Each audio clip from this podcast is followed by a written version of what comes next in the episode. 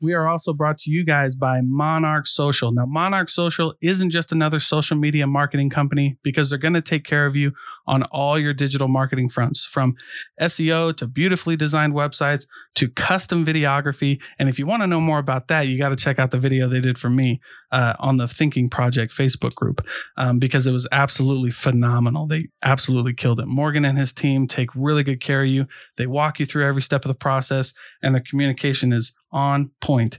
So if you need a custom video, a beautifully designed website, if you need uh, custom social media ad campaigns, Monarch Social's where it's at. They also have a podcast they release every Friday where they bring you a ton of value.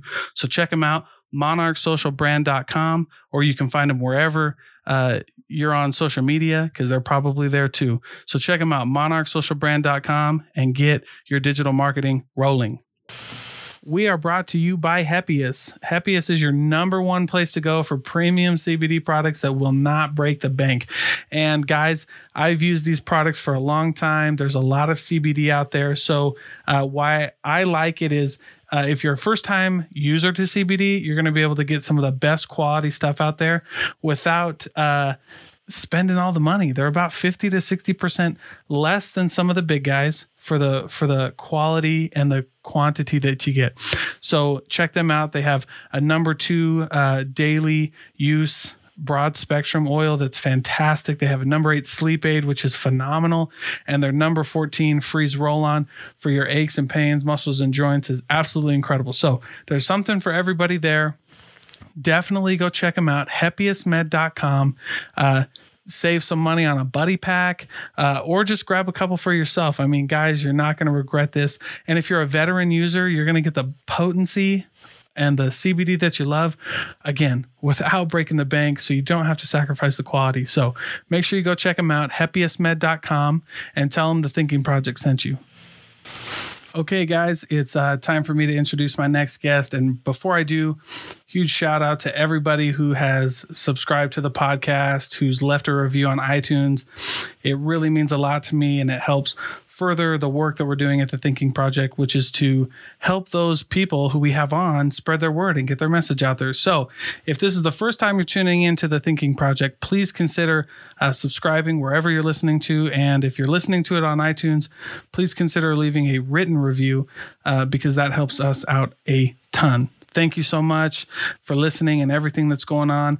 And let me introduce my next guest. Yvette Dubelle is a the author of A Cure for Racism. She is the host of the It Matters podcast and a coach and mentor uh, for all those things. You can find her on her website, empowered innovation dot org, where she goes through coaching and mentoring of all of that of A Cure for Racism uh, through uh, culture and art.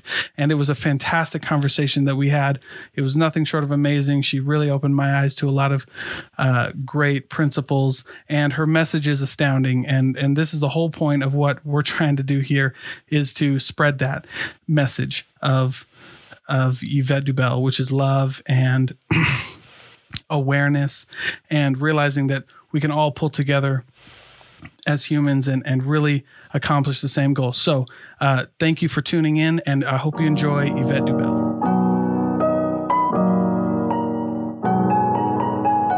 Welcome, everybody. This is Dalton Jensen, and you're tuning into The Thinking Project.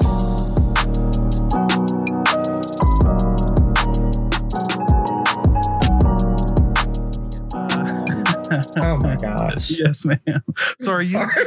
Are you in Canada, or are you in the United States? I am States? not. I am in the U S. Oh, okay, great. Where are you at? I am in North Carolina. North Carolina? That's mm-hmm. fantastic. Where I've are never, you? I'm in Utah. I'm in Salt Lake City, Utah. Ah, okay.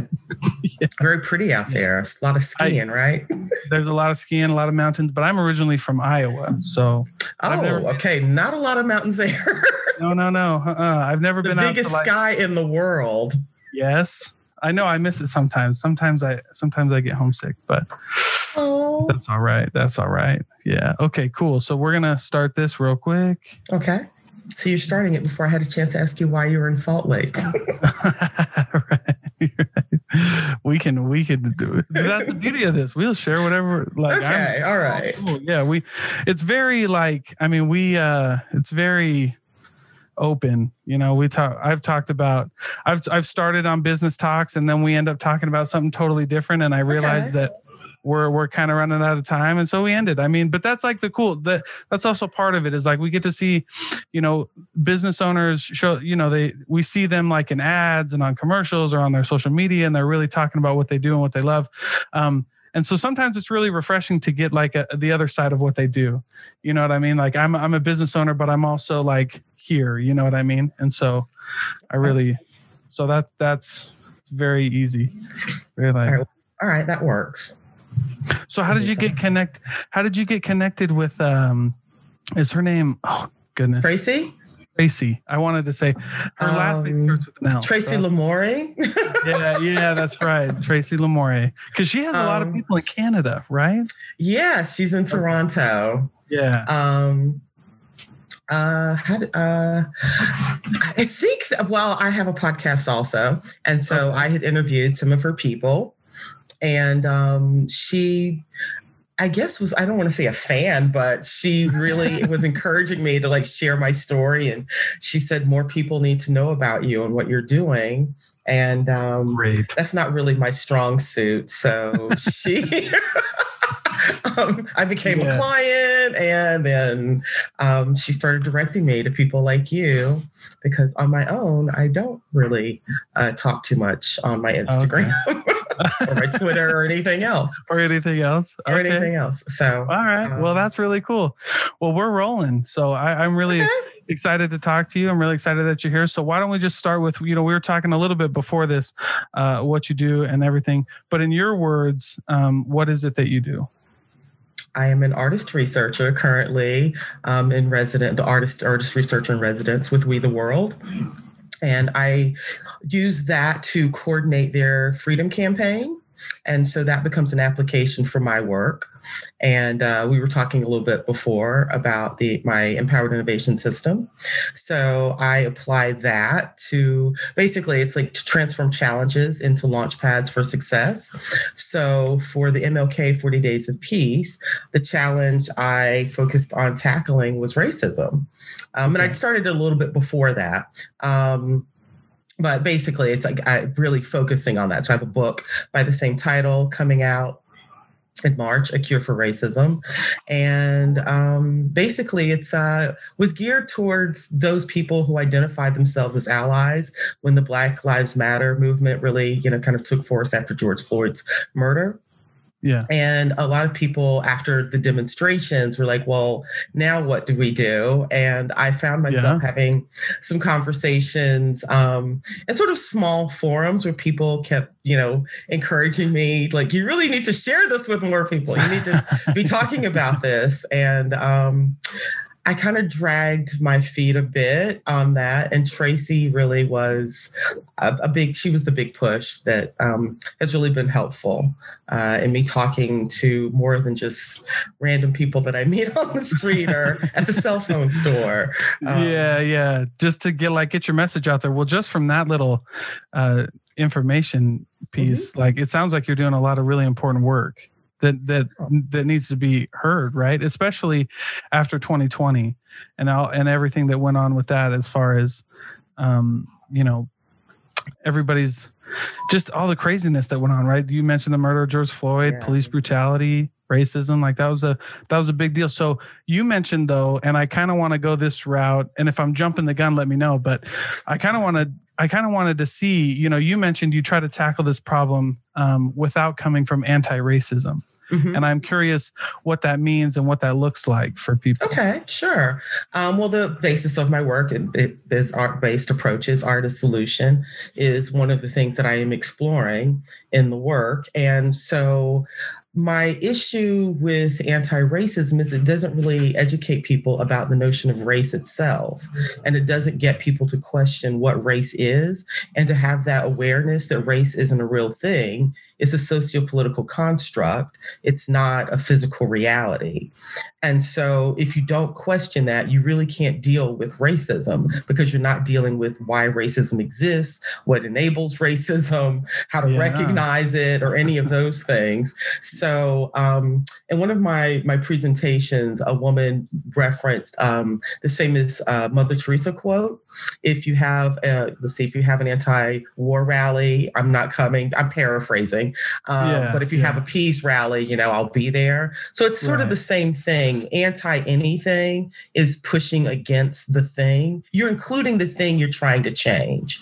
Do you know what I mean? That you're making sense. That the foundation. So if you're trying to change racism, you can't keep racism at the heart of the solution.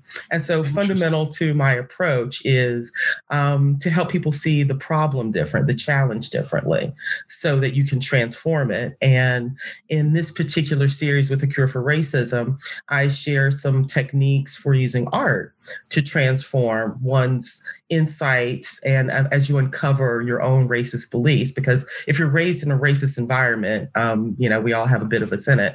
And one of the things that I teach in the webinar in terms of getting people to see racism differently is that racism is an ingredient that is only added to the systems by us as individuals.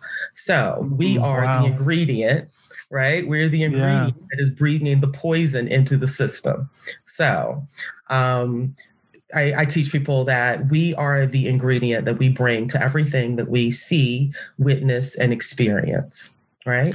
Wow. Yeah, that's interesting. Holy cow. There's so much there's so much in that. Like I, I want to go so many different ways, but I feel like, so you're writing a book about this right now. Mm-hmm. Well, the oh, book wow. is written. It's in the final. Oh, the book design. Is okay. It's written, final design stuff. After I get done with you, I'm gonna go look at proofs for the book. Well, good for you. Holy cow, that's great. That's fantastic. So, um, so, so help me, like, help us explore this idea more of, of the idea that we're like you. You know, you mentioned ingredients into things that we come into, right? And mm-hmm. this idea that, um, you mentioned race is a is a construct that we. Uh, You'll have to forgive me if I paraphrase. No, I think a socio-political construct, right? Yeah, a socio-political construct, right? And and um, so explain to me what that means. Okay. And how you do and, and what that um, is. So when you look at how race became a reality, like a a lived reality before um, before way before Black Lives Matter, um, there was a case in the Supreme Court, and forgive me if I do not know the year. Um I feel like I need to go look, but I'm not going to look right now. But anyway, it was a case sure, in sure, the Supreme sure. Court. And I believe the fellow was Indian. India okay. from India from India, Indian from India. And okay. he was asserting that he was Caucasian. Um, because of his dark skin, he was treated as a Black person. And this is during Jim Crow.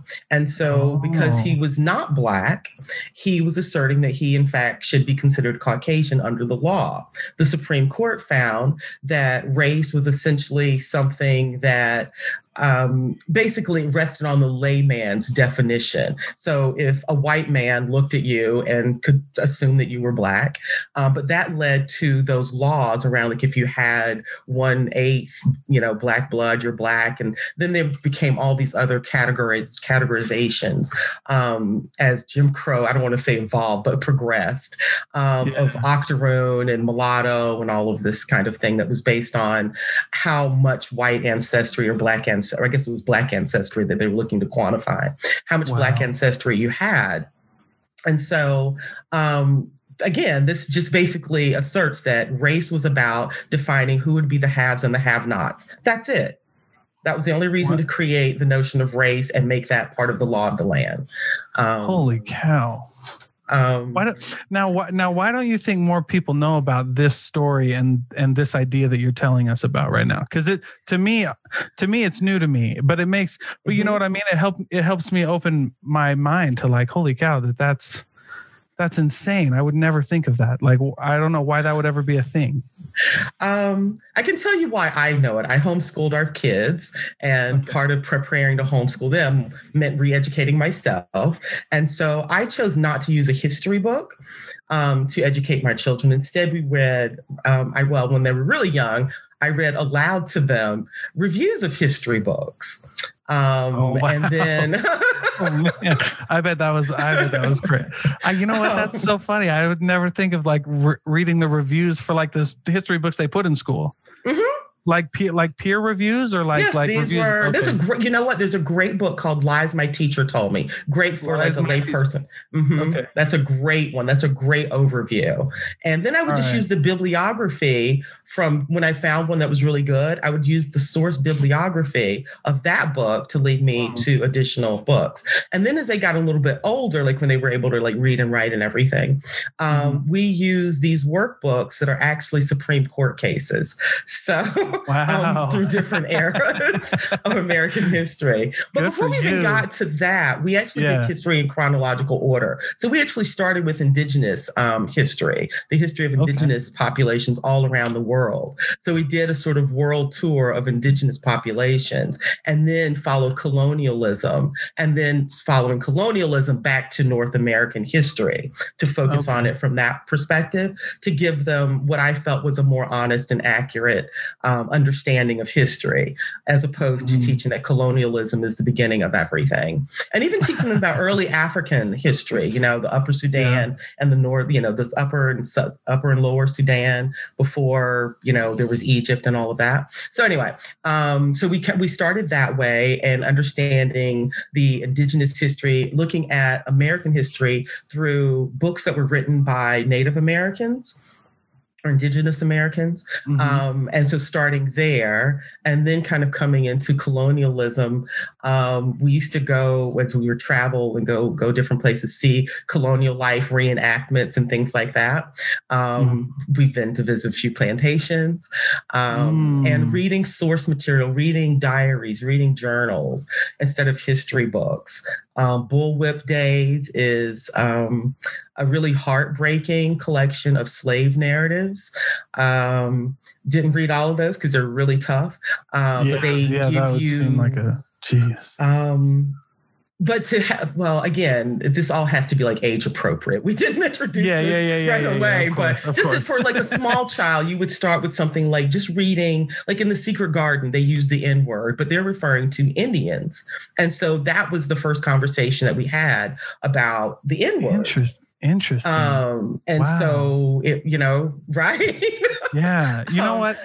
You know what? It, this is, for me, I started my, I started really to open up because like you said, like I grew up in a really small town in Iowa mm-hmm. where like, I mean, all I had was public education. And so I'm definitely going to pick that book up, Lies My Teacher Told Me. That is um, so eye-opening. It is so eye-opening because wow. they look at a whole host of the most popular history books yeah. that were used in America at that time. And I wouldn't be surprised if a lot of them are still being used because they keep yeah. those things around for a long time and just add which is, in. Which is insane. That's not, that's bonkers to me. That's um, absolutely crazy. But, you know, the, my mind started opening up when I actually started uh, doing like my family history. So mm-hmm. I have, um, so a big part of my family history is Hawaiian okay. and learning about like Hawaiian history. Like that was the first time when I was like, something's not right. And like, I'm not learning something, you know what I mean? Because mm-hmm. we didn't read about Hawaiian history. I learned kind of similar to what you, you were saying through like journals and stuff and about how like, you know, everything was, everything was pretty cool, you know, That's before, before colonialism. And, and now like I, my, a lot of my family, there's a rich like, history there. That's the other thing is what yeah. a rich history that they have, that they've managed to preserve, I yeah. think, uh, you know, largely yeah. through their oral traditions. And there's a lot of written material too, but there's oral a, yeah, traditions, a, they've maintained the practices, right? Yeah. Yeah, there is, there's a ton of that. And, and so learning about all of that and like, uh, a lot of like my friends and family and like ancestors fought really hard to preserve like a Hawaiian culture. So that was my first experience with like, holy cow, this is, something's not right. Um, and then the second thing, I read a book. Um, I I can't, I listened to it on Audible. Um, but it was about the, the Lakota Indian tribe. Ah. Mm-hmm. And I read that one and, and it kind of, and it was front and he was a Lakota, uh, he was a Lakota Indian. So he was like the author of it, right? It wasn't, it was like a very much his, his history. Right. And I, and, and those two books, and I was like, holy cow, like I missed so much. And so like, and so if we if we dive into a few different things, that's fine, because we can go as long as as you want or whatever. But how do you how do you teach people to deal with that? Like, when you start realizing, like, I wasn't taught this. And I feel like there's a lot of us, and give me your approach on this, but I feel like mm-hmm. there's a lot of us who just like don't know. Mm-hmm. And and and what do you do? And and so I just I'm kind of in this thing, like, how do you how do you approach that from a from your point of view? Um, I meet people where they are. Um, it depends on, yeah. you know, where they are in, in the journey. Um, like I recently did, I've been doing, obviously I've been doing quite a few interviews in preparation for the book. And yeah. um, for me, so I, I've done a few where just the questions um, before we've even met and have the podcast just hit me the wrong way. And okay. um, I find, I see those as teaching moments. And so I address what hit me the wrong way in answering the question and what I think is happening. um, because I Good feel like there's you. some yeah. um, there's some unseen bias in the in the way they frame the issue, the question. So just as an example, just recently I did one um, uh, was Authority Magazine for Authority Magazine. And there were several questions. So it's about uniting our divided country, uniting okay. our divided America. And there were several questions that were sort of had this, uh, like one of them was about, why does every election have to be a fight for the nation, the soul of the nation? And that just hit me like in my stomach. It's like, are you freaking kidding me? And immediately right. my first thought was like taxation without representation. It's like, that's why. And so then I went on um, because the, yeah. the, the, it also mentioned like some things about climate change, like these big issues that we have to deal with. And so I was like, well, this uh-huh. is an opportunity for me, for me to like inform this person. Black yeah. and indigenous people of color have been dealing with these issues for a really, really, really, really long time. And if and I even linked to a blog that gives a list of about ten books that people can go um, and check out if they want to educate themselves, because this You'll was something to, I was involved yeah. in like twenty years ago. Oh, wow. um, but it wasn't okay. until it became an issue for white people, white communities, that suddenly the media was very interested. But when everybody else was struggling and dealing with this, nobody really cared. And so sure, that's one sure. side of it. But then the okay. other issue is that um, until racism is really addressed, you're asking Black, Indigenous, and people of color to basically pay for their subjugation, oppression, murder. Um, you yeah, know, geez. so yeah. that doesn't make sense. And I, I at several know. times, I compared it to Um, Jewish people. And it's like, can you imagine if the Nazis had won and then they were running everything and they shaped the laws to, you know, and the culture to reflect their anti-Semitic view? Can you imagine telling Jewish people to just shut up and vote my agenda? Mm. And it's like, essentially, that's how that comes mm. off. And yeah, it yeah. doesn't help us get anywhere. Right. Right. So there's first, there's that bit. Um, and then one of the other questions I got was about, um, oh, what would make you feel equal? And I was like, whoa, what? Um, oh, why do you think geez. me not feeling equal is the problem? And so um, she yeah. we talked about it on the podcast, and she, Allison was really great about it. But I told her to, like, um, and I'm not the first person to say this. There's a book about this. So I'm not the first one to, to make this. She makes a much more academic case for it than I'm about yeah. to make. But the racism okay. exists to protect white mediocrity. It does not exist because we fear that we are inferior to white people. Um, and so we talked a little bit about yeah. history. Um, Carol Anderson has a great book called White Rage that really documents the policy evidence of what I'm saying. Um, yeah, and you, okay. and you, you hear people, um, well, not hear, but you you see the references, you see the the um, the reference of the policy and the historical narrative, how those things line up, the reaction to Reconstruction, for example, and the slew of laws that came after that. Whenever there's been any sort of progress, what we saw at the state capitol, that is kind of like the norm, because that is what happens whenever the country has gotten on a more progressive and inclusive track. That's what we have seen happen historically. So mm-hmm. I was pointing out to her, it's like when people say this isn't America, it's like, um, what lie are you telling yourself? That's exactly who we have been. Yeah. We can be something different. yeah. You know what yeah. I mean? We can absolutely, absolutely be yes. something different. Yeah. Um, yeah.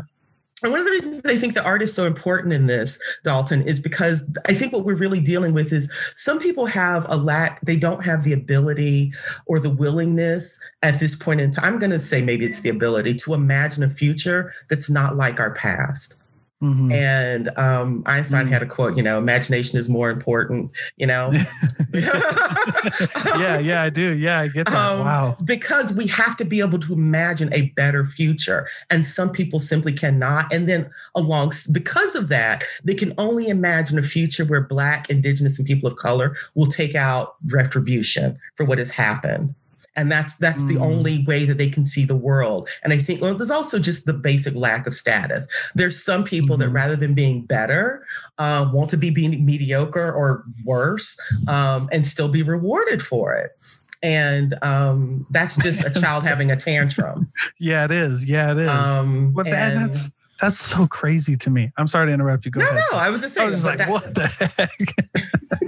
But it essentially is. It's like yeah, the world is yeah. changing. They don't like it. And they're going to scream and like tear up a room or tear up the state capitol, you know, sort of national yeah. capitol, whatever. Yeah, yeah, yeah. Um, yeah. And um, in this article where I was talking about this, it's like, well, when my kids were young, they had two choices.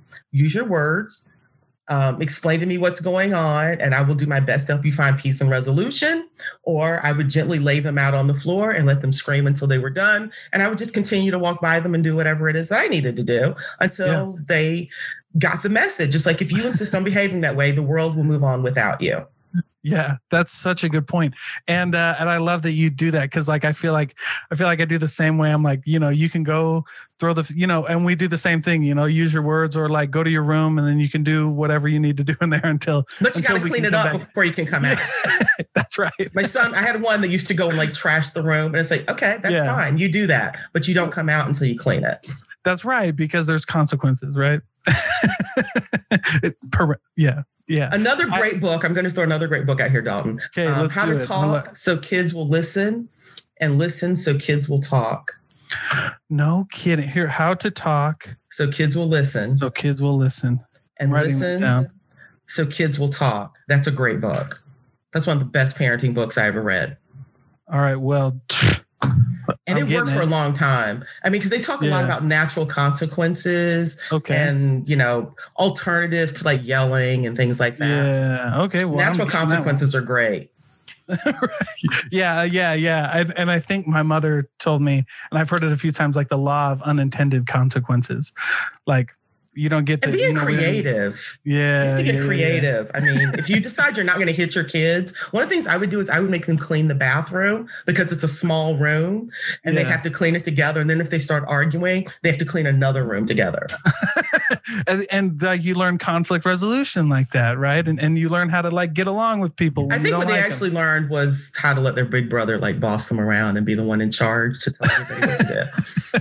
But from the parents' perspective, the yelling and the arguing stopped. Oh, that's good though. That's it. So, that's where that's where it's at. So tell me, um, what is Yvette, what is your book called? Like, what's the name of the book? And and obviously the premise is what we're talking about here, but mm-hmm. when is the release date?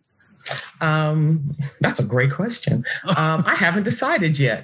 Oh, well, good for you. Yeah, no, it's all up to you. Um, It'll be the first week of March. I don't know okay. what that. Um, but it's going to be, so I have, um, if you go to my, well, we'll talk about this at the end, but if when you go mm-hmm. to my website, it takes you to um, the fundraising page for, it's called A Cure okay. for Racism. And so the book is called A Cure for Racism, um, powered by Empowered Innovation, power, empowered, no, sorry, powered by the Empowered Innovation System. And okay. so it is basically using this approach and introducing people um, to a few key ideas. I give them three, to uh, three key ideas and three takeaways to basically see racism differently, to have a different understanding of racism, and to combat some of the underlying fear that I often see that people don't really want to acknowledge, that they're afraid of, of you know, confronting racism. Okay. But looking at um, one, seeing it as a privilege to be able to educate yourself about racism, because yeah. the alternative would be experiencing it, which is, I can tell you, is certainly, I would weigh whether, oops, sorry, yeah. learn oh, about it. Oops, sorry. That's my mother calling me. I will call her back. Um, I forgot I was supposed to do something for her. Uh, don't let your mother buy things on eBay. Um, I'm sorry. That's, oh, yeah. I'm not being ageist. I'm just saying if yeah, they yeah, can't yeah. navigate return policies. I'm with you. I'm with um, you. Sure. So I have to help my mother return something. Um, now. Um, oh, educating yourself about racism, being yes, a privilege. Yes. So yes. you start with that. And so we take, um, one of my participants in the workshop once called it a law of attraction approach um, to cool. um, curing racism. It's like, okay, I like that. Yeah, okay. Um, So a big part of it is that, again, when we look at this self as the ingredient that you're bringing to everything you see, witness, and create, and that uh, basically racism is a poison.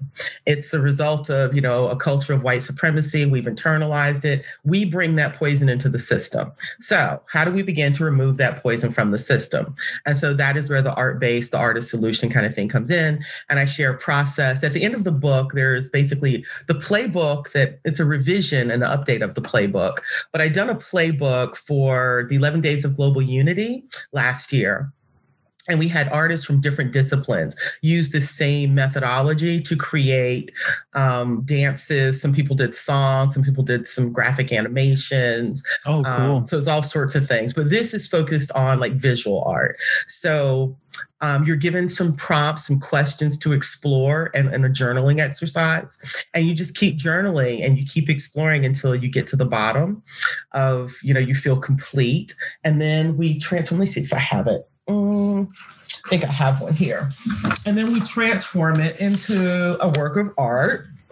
And I like to, I give some other examples in the playbook, but this is the one that I lead people through. And so I tear up my journal pieces and reconfigure. I don't know if you can see like those. Yeah. Are, oh yeah. You can see the writing. Yeah. Yeah. So all the little wow. torn pieces of paper get reconfigured on this. And so um, I teach people who don't have a lot of art supplies, did this with just watercolor paints and white Elmer's glue and Crayola markers, Crayola water-based markers. Yeah. And And um, using them to create like a watercolor effect.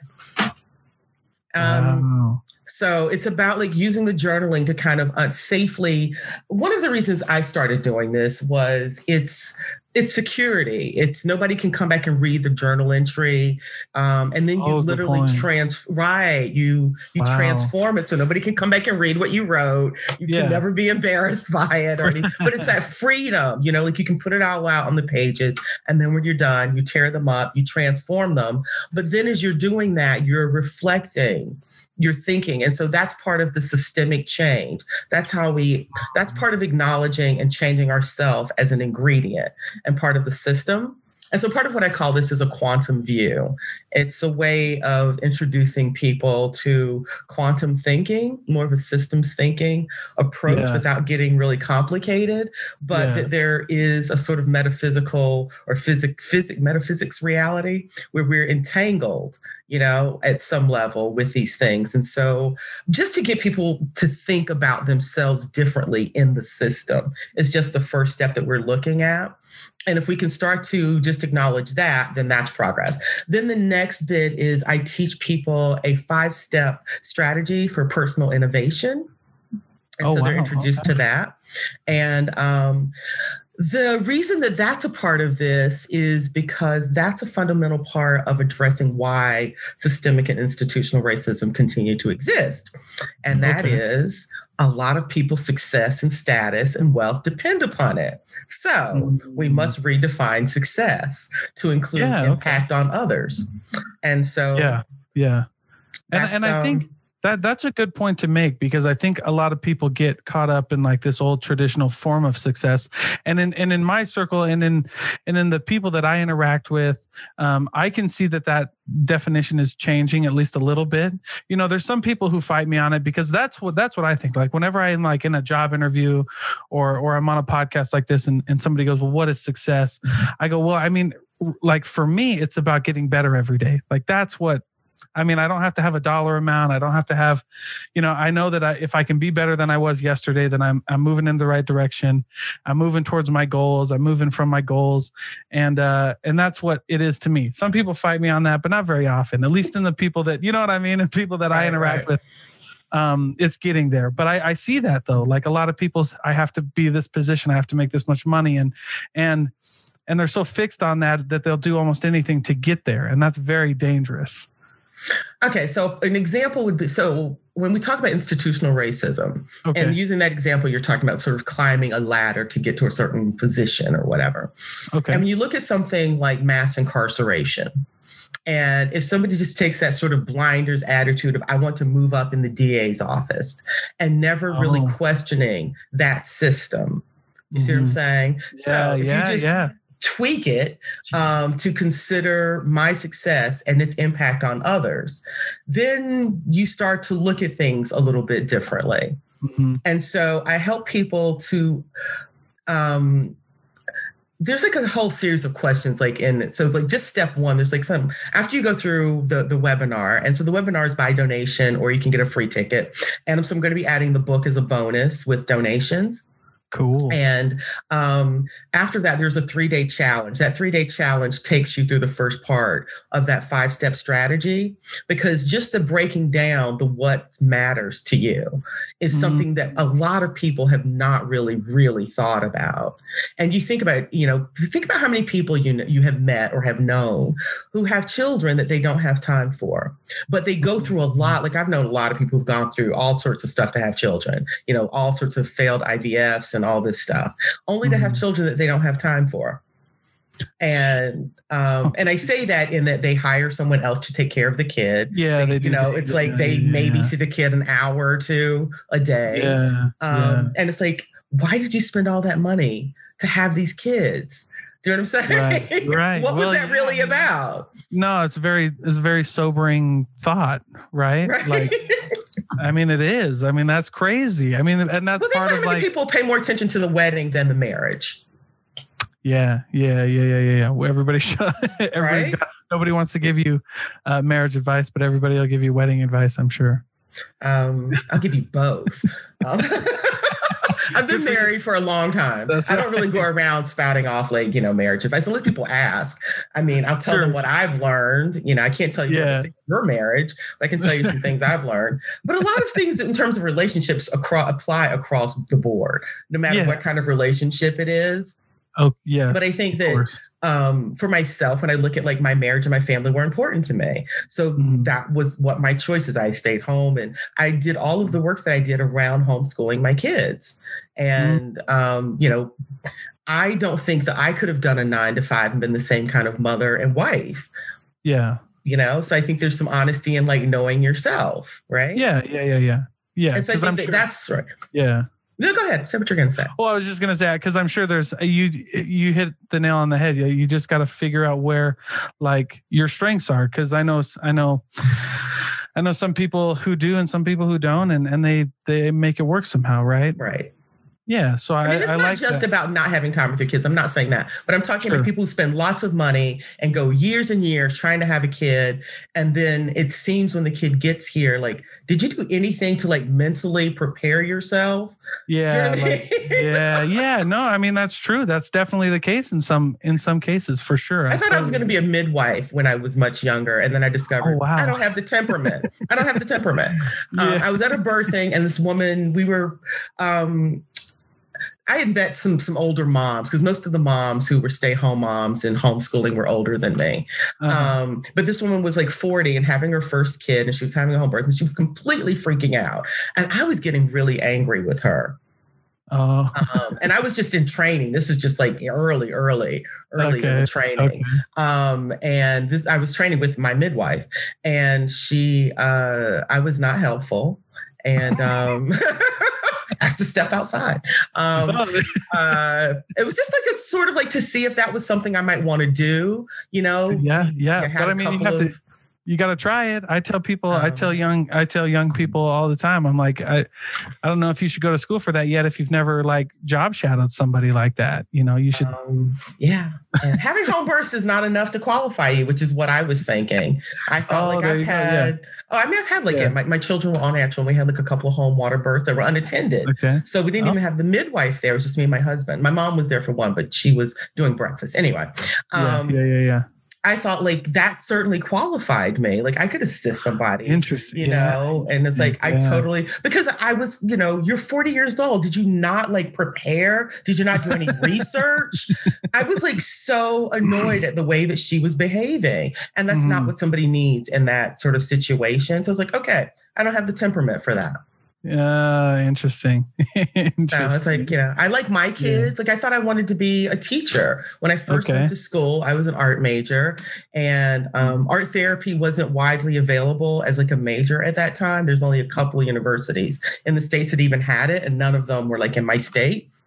Mm-hmm. And so I was thought, well, I'll just be an art teacher because, you know, that's looking easy. So I worked for a little while um, with kids. I think it was like an after school program, and I hated it.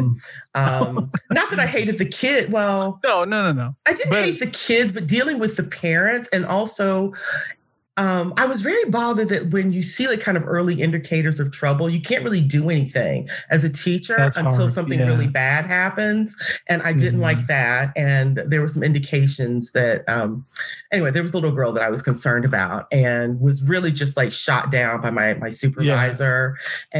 And I was like, okay, yeah, this isn't going to work for me. Um, yeah. That's, that's such a hard position to be in. Because you care you, about you can, them like you're your, they're yeah, yours. If you yeah. have to take care of them, you start yeah. to feel sort of maternally towards them, and you want to protect them. So I was like, mm. okay, yeah, I don't have any professional distance with this. Right. Um, not for me. Okay.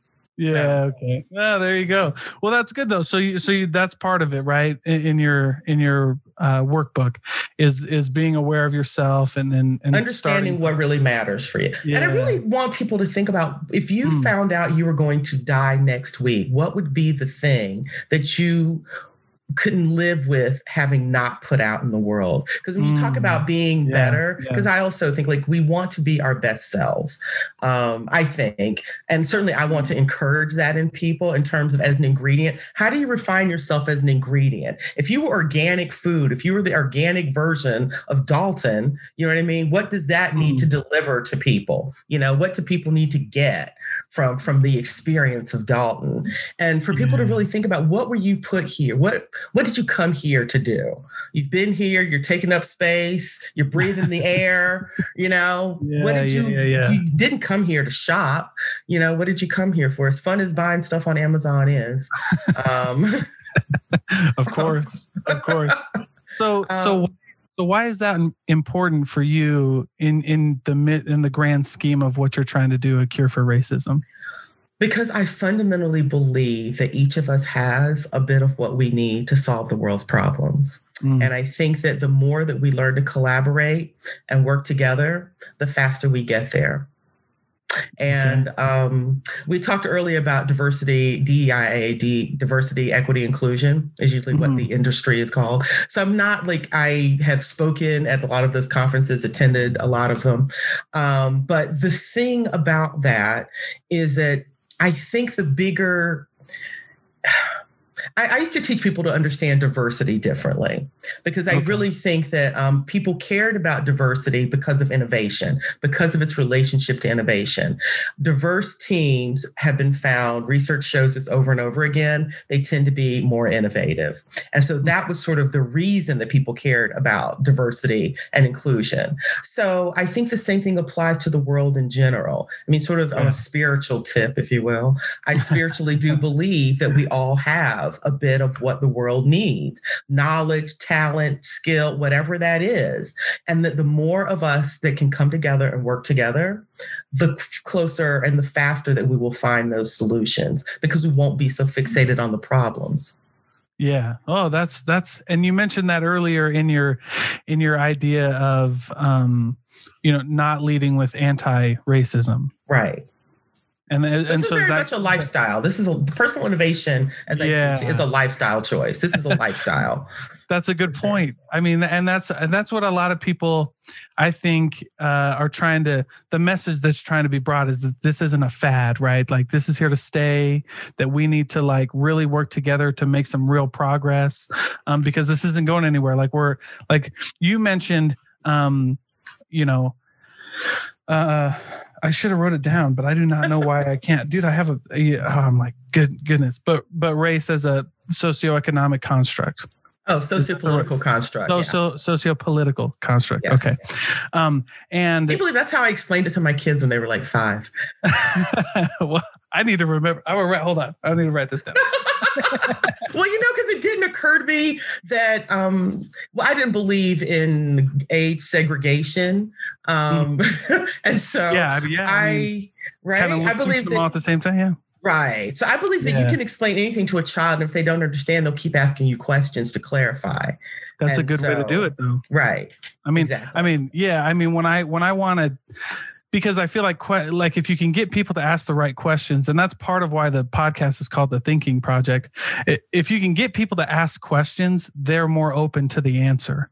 And yes. so I, I like to like my teaching method, it drives my wife crazy and it drives some of the people that I work with crazy, but I don't ever lead with like advice most of the time. Right. Mm-hmm. So I'll, I'll like drop hints and then I'll say a word and they'll be like, what you said that, like, what did you mean? Right. And now we can have a conversation because right. now, you know what I'm saying now, mm-hmm. Mm-hmm. we can all be there. And so I like that. I like that. I like you, this approach, right? I, I like this idea. And how did you come up with that idea? Why did you choose this route? When, um, when others yeah. may have chosen. Do you mean you know, a career path or the approach to working with people? Both. Both. Um, well, okay. In terms of why I work with people, the, the methodology, if you will, comes partly from my artist practice and what I've learned. So my what's in, Empowered Innovation, C F A A P, what that stands for is Cultural Fusion Artist Philosophy.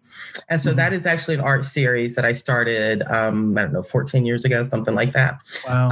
Um, And so my artist practice is a, the basis of all of this. So part of, speaking to what we were saying before about, I believe that everybody has a bit of the solution. So my goal is how do I engage with people in at that level of artistry? Whatever it is that you do, there's something that you love to do that you bring it to a level of artistry. That's what I want to work with you on.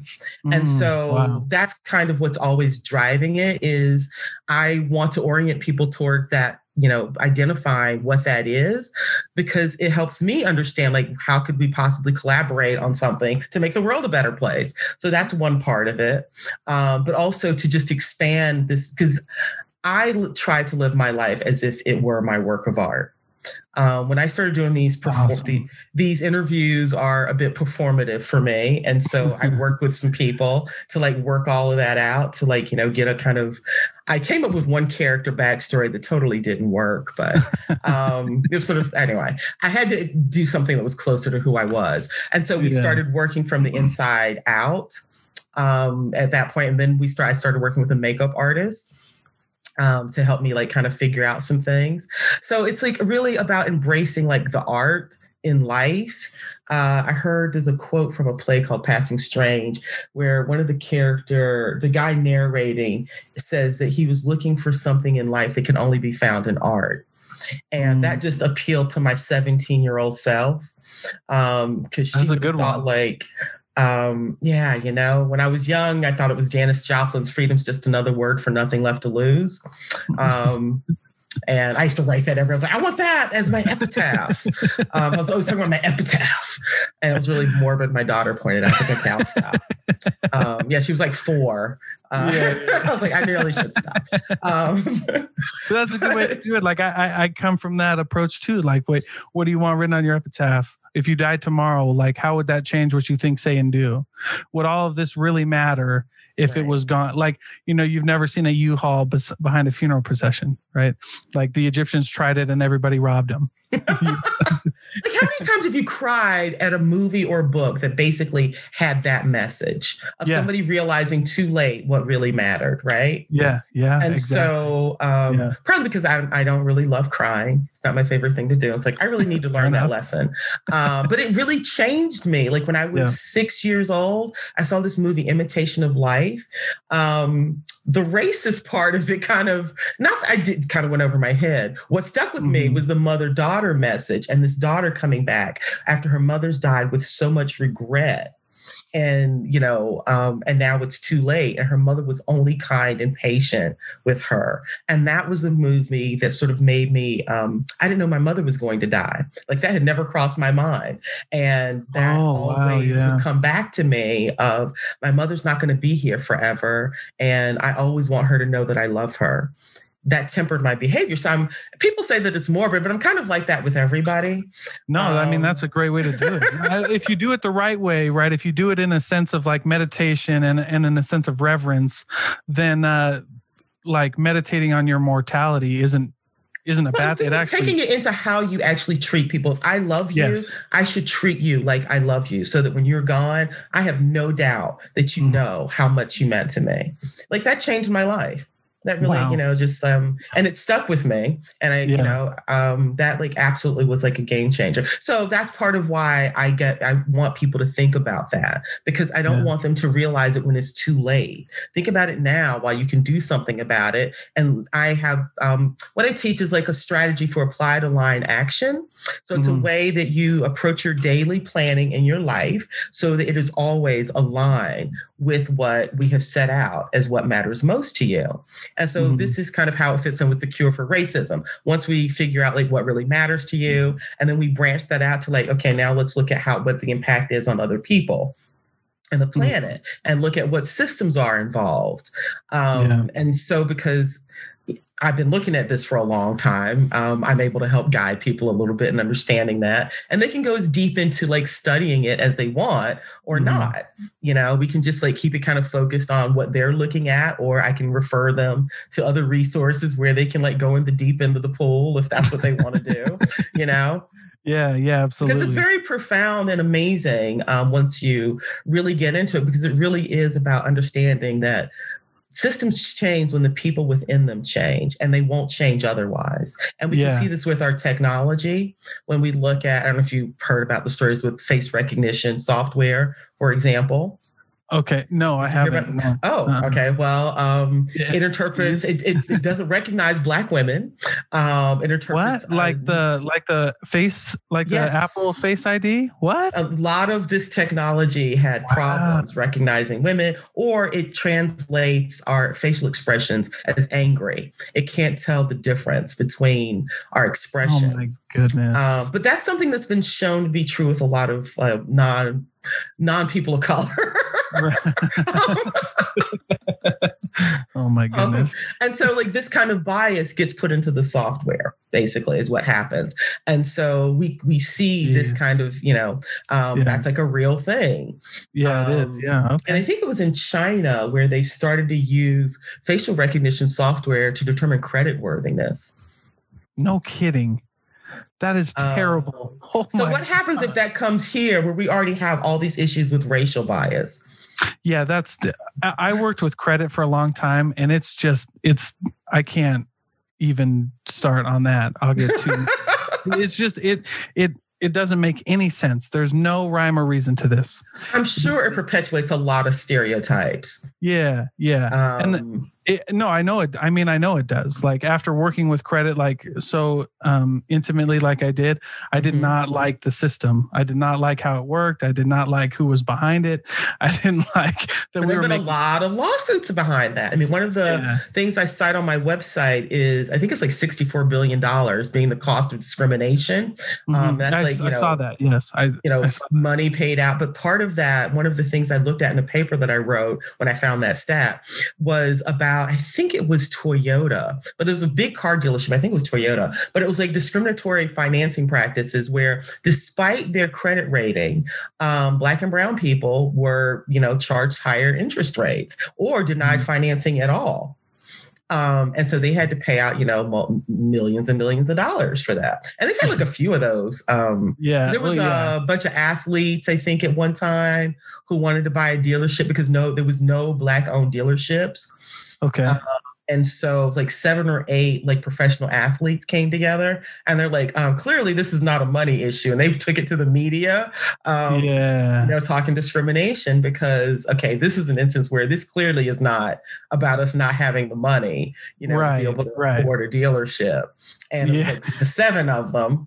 Yeah. And some of them even had like, you know, I think owned other kinds of dealerships. And so there were some people in the mix who had some experience. Anyway, um, the, the point is just that there is a, a cost to that, that kind of thing. And it does get it imbues the system. I mean, it's how you end up with institutional racism, where you have defendants, um, when you have somebody coming up and there's no evidence against the person, but mm-hmm. the state gets, you know, basically a kickback, you know, mm-hmm. if the prison stays full. So public defenders are encouraged to plead people out.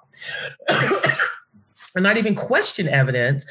And one of the, I've written this paper called um, about ethics and data ownership and analysis, really calling into question that there needs to be some sort of community level oversight in terms of data policy because good, of, yeah. of these kinds of things, because there's a lot of instances of corruption of justice system data, corruption mm-hmm. at the police, the city level. There's a really big case in New York where the The whistleblower was like put into um, Bellevue.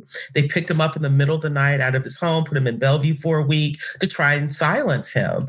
Um, but yeah. he saw that manipulation of data going on, um, how some data is suppressed. And I have had, you know, some very, some, some experiences like that when you try to get, those are my cats, um, when you try to get access to data and um, you kind of get like stonewalled and they don't want to give it to you. Or then when you get it, it doesn't make sense.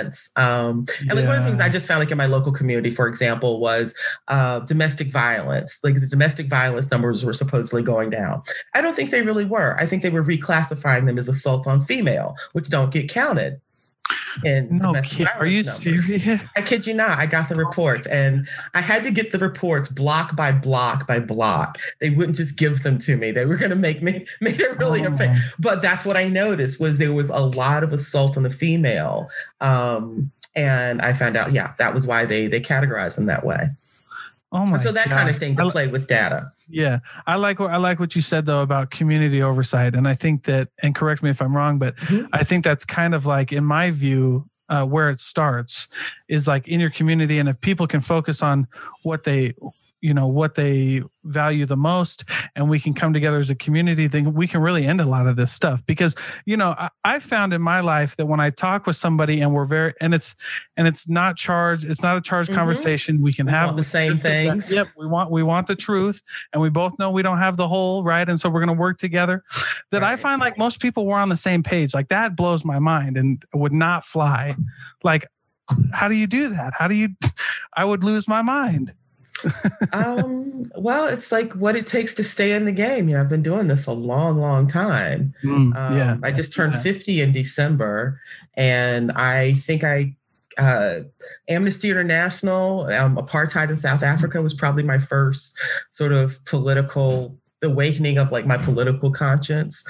Mm-hmm. Um, and mm-hmm. back in those days, Amnesty didn't want you to work on campaigns in your country. So you would write letters for other countries. Oh, okay. As I got older and realized, like, oh, we have issues closer to home. Um, yeah, I was like, what? Like real ones, yeah, like real ones. That we have we, homeless that we people. What? yeah, that's gonna be that's gonna be a crazy one. When that one, inevitably, when we come together and figure that one out, I just can't imagine. I just can't.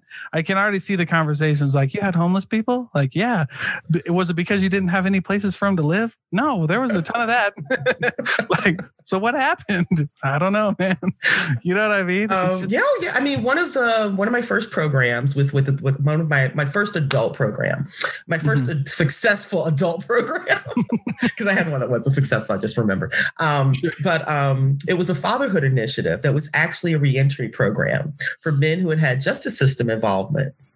And it turned out most of them, the justice system involvement was behind child support enforcement, inability to pay their child support, which landed them in jail. That was also connected to homelessness, because if you lose your job, you lose your place to live, you lose, mm. sometimes you lose your car.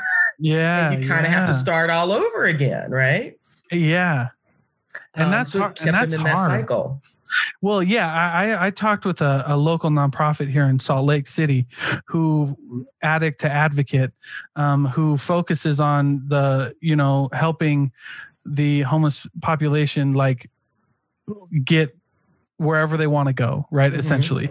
And they were explaining to me how hard it was for somebody in that situation to get like, so in order for you to get a job, you have to have like I D, right? Like birth certificate, an address, I D, an address, right? And like, you don't have, so like most, most of the population, like they don't have like I Ds. They don't, they don't have their birth certificate because they have no place to put it. They don't have a house, right? And I was like, wow, that, uh, that it changed my whole view, because I was like, of course that, of like, you know, because I've had to do a lot of changing in my life. And before I was like, well, why don't they just go get a job? And then they were like, well, why don't you just, well, why don't you give them an address, uh, I D, their birth certificate, and their social security number without waiting for a year from the Social Security right. Administration? And I was like, they slapped me in the face. I was like, you're right. There's a whole was, bunch of hoops yeah. you have to jump through if you have no I D to be able to get right. copies of any of that stuff. Yeah, it's, it's, it's atrocious. A nightmare. Yeah, it really it's, is. It's ridiculous. So I've, you know, I've had to do a lot of growing, and I'm not, I'm not ashamed to admit that, because I'm, yeah. because there are organizations that's my that just do that, that just provide people with an address and a phone number where they can be contacted, and helping them get cleaned up, take a shower, and yeah. um, partnering them with organizations that will help with clothes. But I remember in Atlanta, there was an organization that just did that, just mm-hmm. helped people with that administrative wow. paperwork bit, and, and provided them with an address and a phone number that they could put on a job application, a job application. And so that they could get mail, and, and they right. could get contacted, stuff like that. They would take a exactly. message. That's fantastic. That's a great idea. And that's yeah. part of what this other organ, and you know, th- that's part of what they did. They helped them like wash their clothes and, and do, and, and help them navigate that. You know, they had a, they had legal team on, on count or uh, counsel on their team. And it's just, but yeah, you're right. And, and, and I, and I would imagine that it would, it would affect people like that a little bit more, because of, yeah, it's just, it's crazy. Well, then you have the mental, the, the, the well, I, we don't have a mental health system here anymore. I'm thinking most places really don't anymore. Um, right. But a lot of people with mental health problems end up homeless and in they jail. Do. Yeah. yeah. Um, and then there's a whole cycle there. And Ooh. for a long time, I know here, our local shelter was across the street from a well-known drug house. It had been a drug house since I was a kid. Oh, wow. Um, so they would literally send out of the psych ward um, over to the homeless shelter. They'd go outside to smoke a cigarette, and mm-hmm. somebody would approach them with, you know, with, with drugs. Whatever. Yeah. Yeah. Um, That's, oh my goodness. Well, and, and I think the work you're doing is fantastic after this conversation, just raising awareness and helping people understand that it starts with us, right? It starts with the You got to just find a place where you can get involved, something, because there's something mm-hmm. that you love to do that somebody needs. Find an wow. organization yeah. that's looking for that. Um, yeah. We the World invited me in, and it was like, well, I was like, that's interesting. And so I submitted a proposal. It's like, well, I'll do it if you let me do this. Good for you.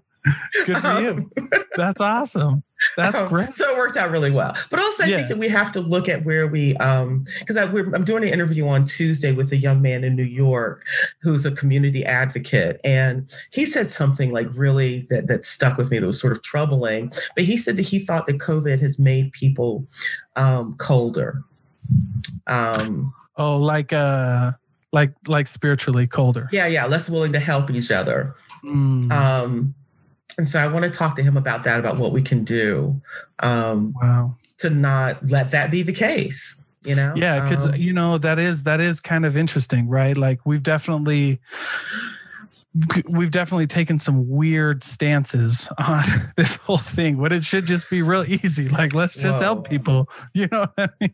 Um, and I might, but then on the other side of that, though, I'm sorry, Dalton, continue. I'm sorry. I didn't mean to cut you off. Oh, I was just going to say, you know, I mean, we should just, I mean, that was my thing. I was like, we should just be um, helping people. We should just be. Well, the other side of that, though, is when you're helping people, and he shared with me, he's working at a food bank, and okay. he was very, um, he was an integral part of getting his food bank to give out fresh foods, fresh foods instead of canned. And, you know, canned mm-hmm. food, which is better mm-hmm. for people, lower sodium, all of that. Yep. Yep. Um, but then he talked about being cursed out by people who wanted um, something else, or they want more. And oh, I also remember that. I remember being on the board of um, an H I V AIDS organization. And for the mm-hmm. holidays, we it was a big deal. We had gotten like a big freezer, like a deep freezer uh, for the organization, which meant we could have meat. We could give people meat. There was like a pantry that they would go mm-hmm. in. Um, and then for Christmas, uh, we got Christmas gifts. You know, people would say what they want for them or their kids. And I literally had a woman curse me out because her wow. son did not get a starter jacket. And, oh my um, um, oh my and then we goodness. had to uh, put somebody on the door watching the pantry because people were stealing meat and selling it to people in the parking lot and stuff. Oh no. Um, so it's like, it's hard to sometimes, you know, you have those, those people yeah. who, um, I don't want to call them bad apples, but like a couple of people sort of sour you on the giving experience, yeah, but you realize yeah, the overwhelmingly, yeah. the overwhelming number of people, you yeah. know what I mean? It's just, just you're, like, you're doing like, good things. They're grateful. And, and you know, yeah. Right. But well, if they're not necessarily great saying, I'm so grateful to you, um, oh, you sure. know, you're helping them, but as long as they don't curse you out, um, just those kind of things kind of stick with you. Cause I've not been cursed out too many times. Um, I remember both of them. I don't right, remember right. the people's names, but I remember both occasions. But, but, but okay, wow. But I count myself lucky that it's only been twice. Yeah, there you go. Well, before we wrap up, two things. So what, so what, I mean, what's your advice for people to, what, what do you want them to take away from, you know, you mentioned you're doing a lot of these interviews, you're doing a lot of these podcasts, you have one, you're writing the book. What's the message you want people to take away and, and what should we do? Um, nothing changes without you.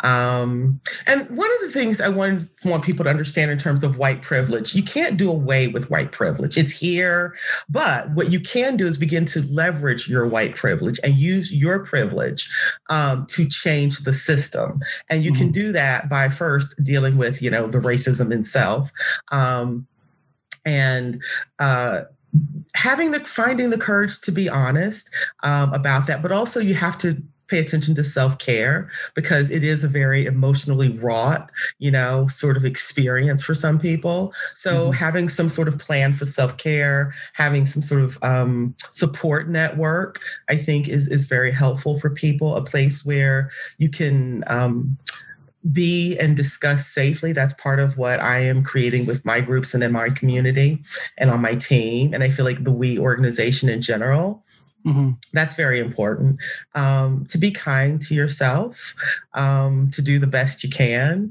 and then do a little bit better than that. And get better every day. That's it. And get better. Yeah, yeah that's, that's great. So, and, and, uh, and this goes into like the, the final thing of, of where they, everybody can find you. Um, so they can do that. They, we can do that through your, with your help, through your website, through your book. So tell me, um, to give us all of that information.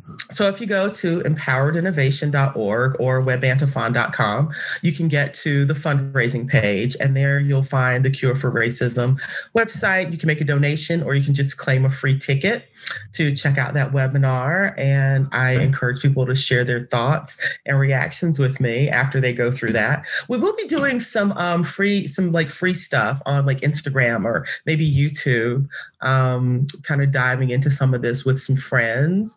And I have a musician friend that I think is going to be a sort of guinea pig for me. Uh, she had a little bit of a, um, a flare up in public. I think it was semi-public. So uh, we've been talking about her road to redemption. um, and that um, because I want people to understand there's no shame in making a mistake as long as you're willing to rectify it. And that's yeah. why I want her to feel embraced. And I think it's important um, that we, you know, make a little project out of this, but we'll be doing some stuff either on YouTube or Instagram um, around that, because I, I I think that the fear of getting it wrong stops people from trying, and I don't want people to stop trying. I, I we need yeah. you to keep trying. And I share yeah. some really like heartbreaking stuff, you know, about my kindergarten experience, you know, dealing with racism and in some of those articles. So I want people to really think about like um, the kids, you know, the children that are growing up in this, that you can make a big, big difference in their lives. And uh, yeah. that it doesn't happen without you. So we need all of you. Oh, right on. Well, thank you so much. So they got your website. Where do they find you on Instagram and YouTube? Yvette Dubelle, Y Dubelle, um, okay. one of those. Okay, great. Well, uh, thank you so much, so much for joining me and doing this with me. Thank you so much for having me. This was a lot of fun, Dalton. Thank you. Absolutely.